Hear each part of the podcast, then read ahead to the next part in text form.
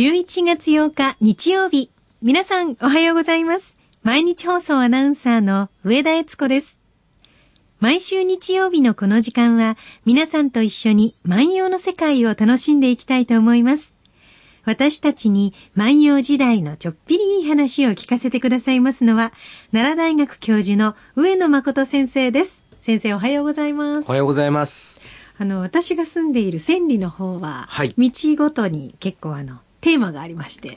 イチョウの道花水木の道とありまして、あの、全部ちょっとずつ時期が変わって色が変わっていくんですよね。んだから、今見頃の道っていうのがあって、うん。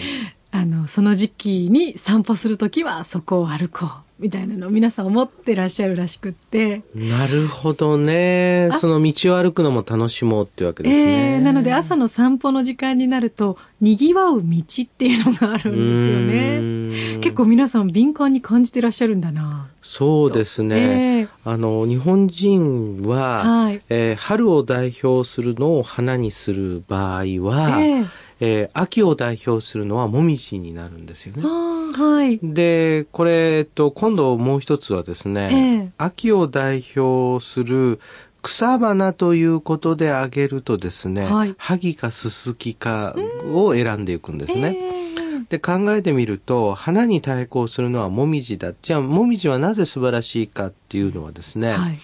えー山の神様の、うん力、パワーみたいなものが、あの色に現れるというふうに考えてたみたいです鮮やかな赤ですね。鮮やかな赤ですうんですから、それをね、こう、もらって帰るということに、ええあの、宗教的な意味があったと言われてるんですよね。神様が宿ってるんですうね。ん、そうなんです。ですから、そのパワーをいただいて、うんえーですから山に入って、ええ秋山に入って、えーもみじを倒って、今はそんなことしてはいけませんが、はいはい。もみじを倒って、えーその里まで持ってくるということに意味があったようなんですね。これはあの、山積みの神の、あの、ものだという感覚ですね。今でももみじ狩りっていうのってなんでかなと思ってたんですが、うんやっぱり本当に狩るとこが語源なんですね。そうなんです、そうなんです。ええですから、もみじをやっぱり手に入れるっていうことですよへね。えでそれが非常にこう重要で、はいで、そのもみじ狩りっていうような文学は、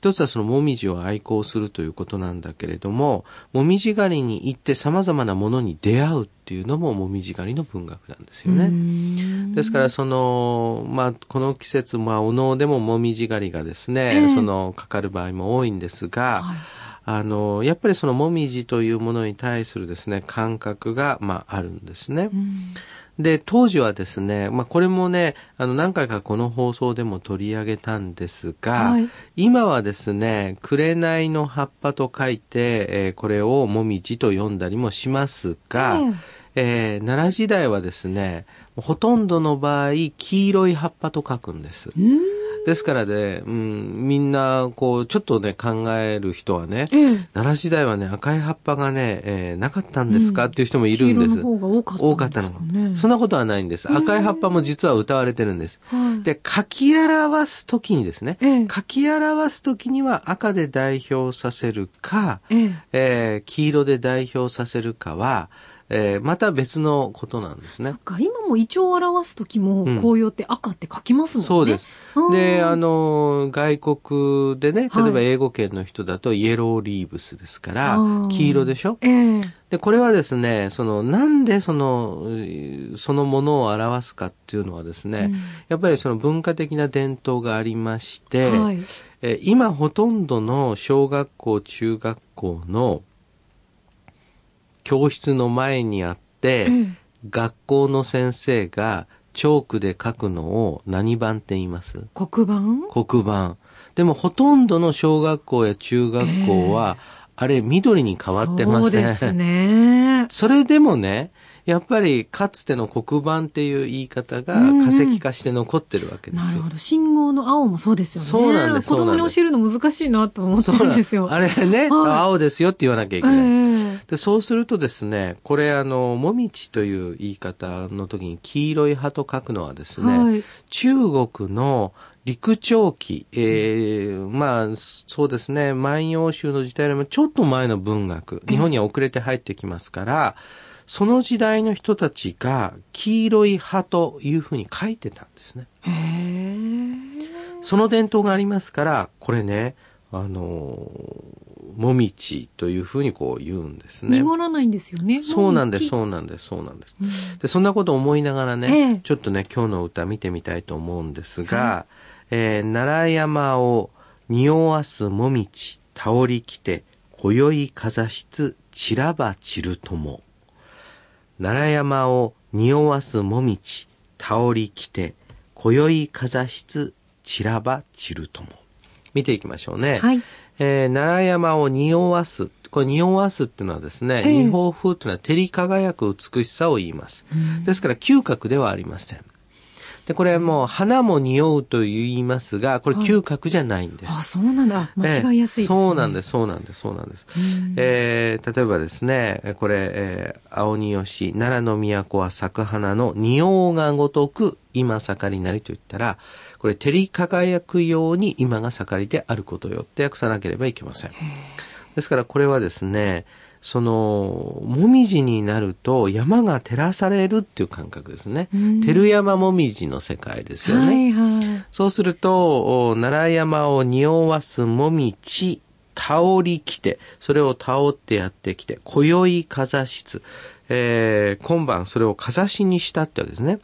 で、これかざしにするっていうのはどういうことかっていうと、手に折って、はいえー手で折って持って帰るというわけですね。でそれをその、えー瓶で飾るのもかざす。えそれに頭の上につけてみんなで遊ぶのもかざす。え。へえ。ですから、みみんなにこう見えるように指すことをかざしと言いますので、はいえ今宵かざしつ、今晩かざしにしたってわけですね。うん。で、この後がちょっとね、この人ね、自分勝手なんですよ。はい。えーこれはですね、えー、三手城の人名という人なんですけどね、ええ。えー奈良山を匂わすもみじ、照り輝かせるもみじを倒って持ってきて、今宵はかざしにした。はい。あとは、散るんだったら散ってもいいよっていうわけですね。ということはですね、ええ自分が楽しんだら、はい。うん、まあ、あとはいいと。もう他の人が、それを、その、どうこうするっていうことは、俺は考えないよとお。隣さんがまだもみじ狩りしてなくて。してなくてももういいよと。で、これはですね、ええあの、まあ、自分勝手な、あの、人が作った歌です。というわけではなくてですね、はい。えーこれはですね、冬10月、当時はですね、10月になるともう冬ですので、うん冬10月の17日に、はい。えー時のですね、右大臣であるところの、ええうん、立花の諸江さんのお宅にみんなで集まりましてね。はい。で、そこでその宴会をしたんですね。うんうん。で、宴会をした時にちょうどそのもみじの季節でありましたから、あのーこの人ね、おそらくね、奈良山のとこ通ってくる時にね、もみじを倒ってね、持ってきて、そして刺してね、はい。まあ、この日、その、えー宴会の時にそのもみじが、まあ、刺されてたんでしょうな。うんその部屋にね。で、そうすると、えー奈良山の匂わすもみじを倒って持ってきて、今晩かざしにしたと。で、あとはもう散ってもいいよっていうのはね、ええ。みんなこれだけ、もみじを楽しんだ。はい。そして、美味しいお酒も飲んだ。うん楽しい話もできた。もう、だったら今が最高潮だから、はい。あとは散っても構わないよっていうことによって、実は彼はよいしょしたんです。もうこれ以上ないくらいに満喫しましたっていうことなんですか。そうです。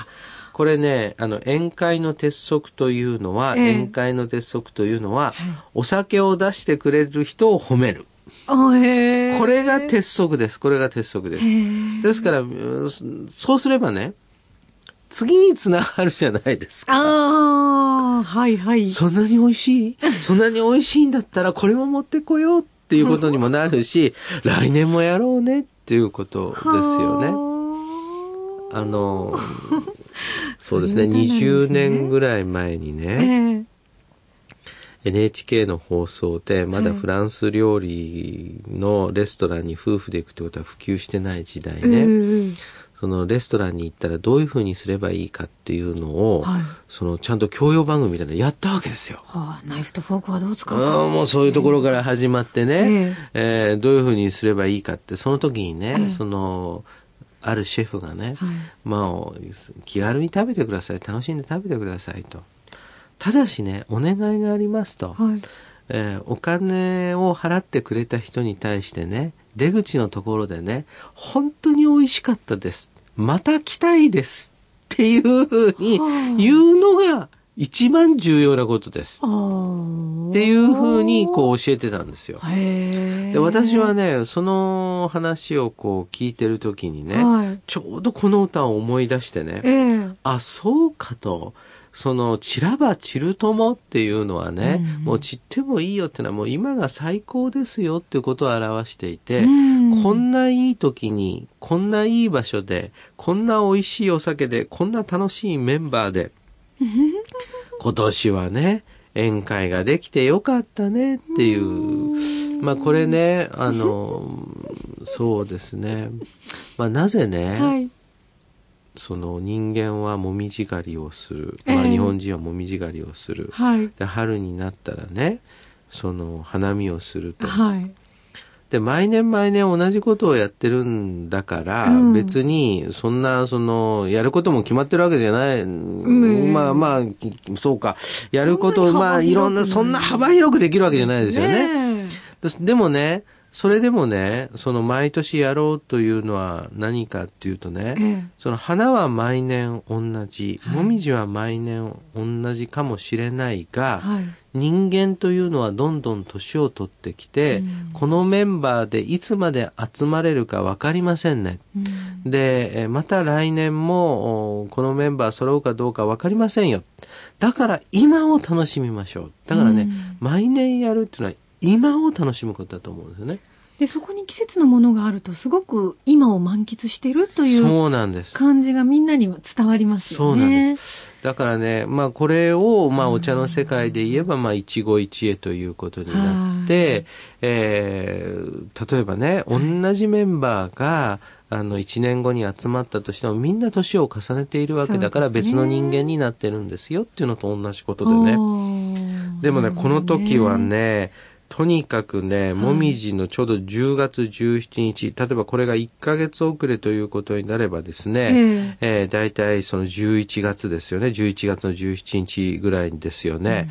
でこの時はですね、まあ次々にもみじの歌が出てえーきまして、はいえー最後はですね、大友のやかもちがですね、思うどち遊ぶ今宵は明けずもあらぬかと言ってるんですね。えええーもみじが散っていくのが惜しいと、うんえーもうみんな集まってね、その気の置けない仲間たちとね、遊ぶ今宵は明けずもあらぬかですから、もう明けなくてもよいって、もう朝まで騒ごうよってこう言ってるわけですね。うんで、その気分なんですねうん。朝まで騒ごうよというか、はい。もうもみじは満足したから、うんもう散ってもいいっていうことはね。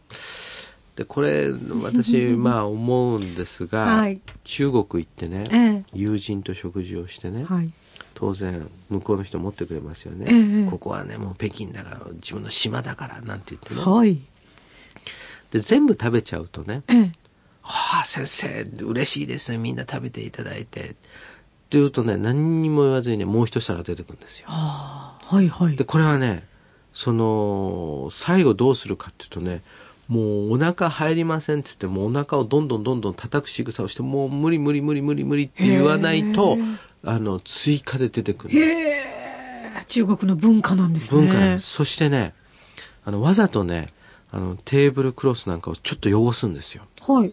で、今はね、かなりもう田舎に行かないとそういう風習はなくなったんですけどね、うんテーブルクロスがこんなに汚れて、はい。えーそしてもう、こんなにたくさん食べて、で、食べ残しがこれだけあって、はいで、これがもう大宴会が終わった後っていう、もう食べ散らかってるぐらいがちょうどいいんですか？そうなんです、そうなんです。でそれがね、もう気兼ねなく食べたっていうことを相手に対して表すサインなのでえーその遠慮をしてるとね、相手の人はね、だんだんね、機嫌が悪くなってくるの。へえ、難しいですね。難しい難しい改まった咲き方思いますね。難しい難しいこれね、あの、つまりね、あの、恥をかかせることになっちゃうわけ。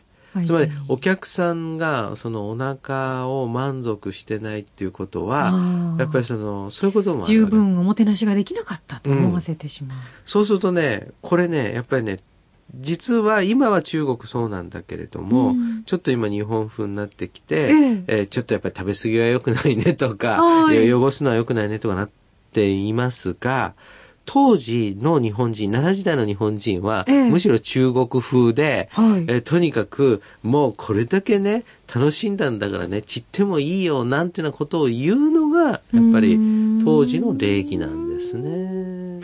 今あのもみじと三時の言葉でなんか久しぶりに思い出したんですけど、うん。私結婚してすぐに、うん。お姑さんがご馳走してくださった時に、うん。多分ちょうど今の季節だったんでしょうね、うん。その秋のお料理を出してくださるのと同時にあのもみじをね、うん。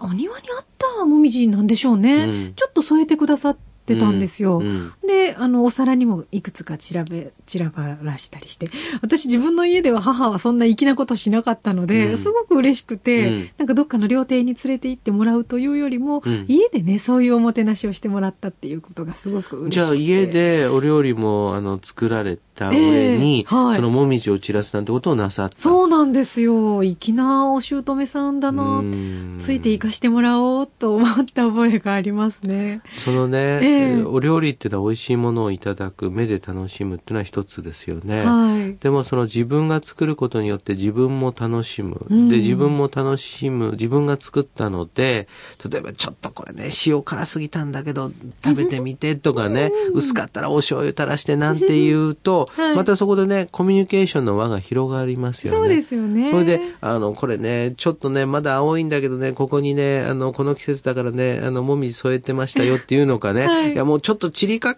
かってるんだけれどね、あの、これ、うんまあ、まあ、ここのとこ置いとくわとかね、はいはい。それも全部今ですもんね。今ですね、あの、それはね、ええだからね、あの、料理って一つやっぱコミュニケーションだし、はい飲み会もコミュニケーションだし、うんやっぱりもみじ狩りもコミュニケーションなんですよね。ですね。うん、そんなことを思いながら聞いてください。はい。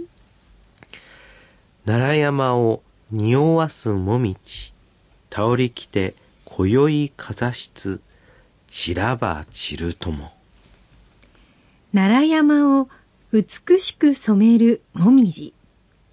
それをたおって今夜はかざしにした。もう散ってもいいよ。今日は牧野八1588番の歌をご紹介しました。皆さんもこの秋にもみじ狩りをした方、秋を皆さんなりに楽しまれた方、いろんな方からメッセージをお待ちしております。宛先は、郵便番号530-8304毎日放送ラジオ上野誠の万葉歌子読みの係まで。メールアドレスは歌子読みアットマーク mbs1179.com です。それではまた来週お会いしましょう。さよなら。さよなら。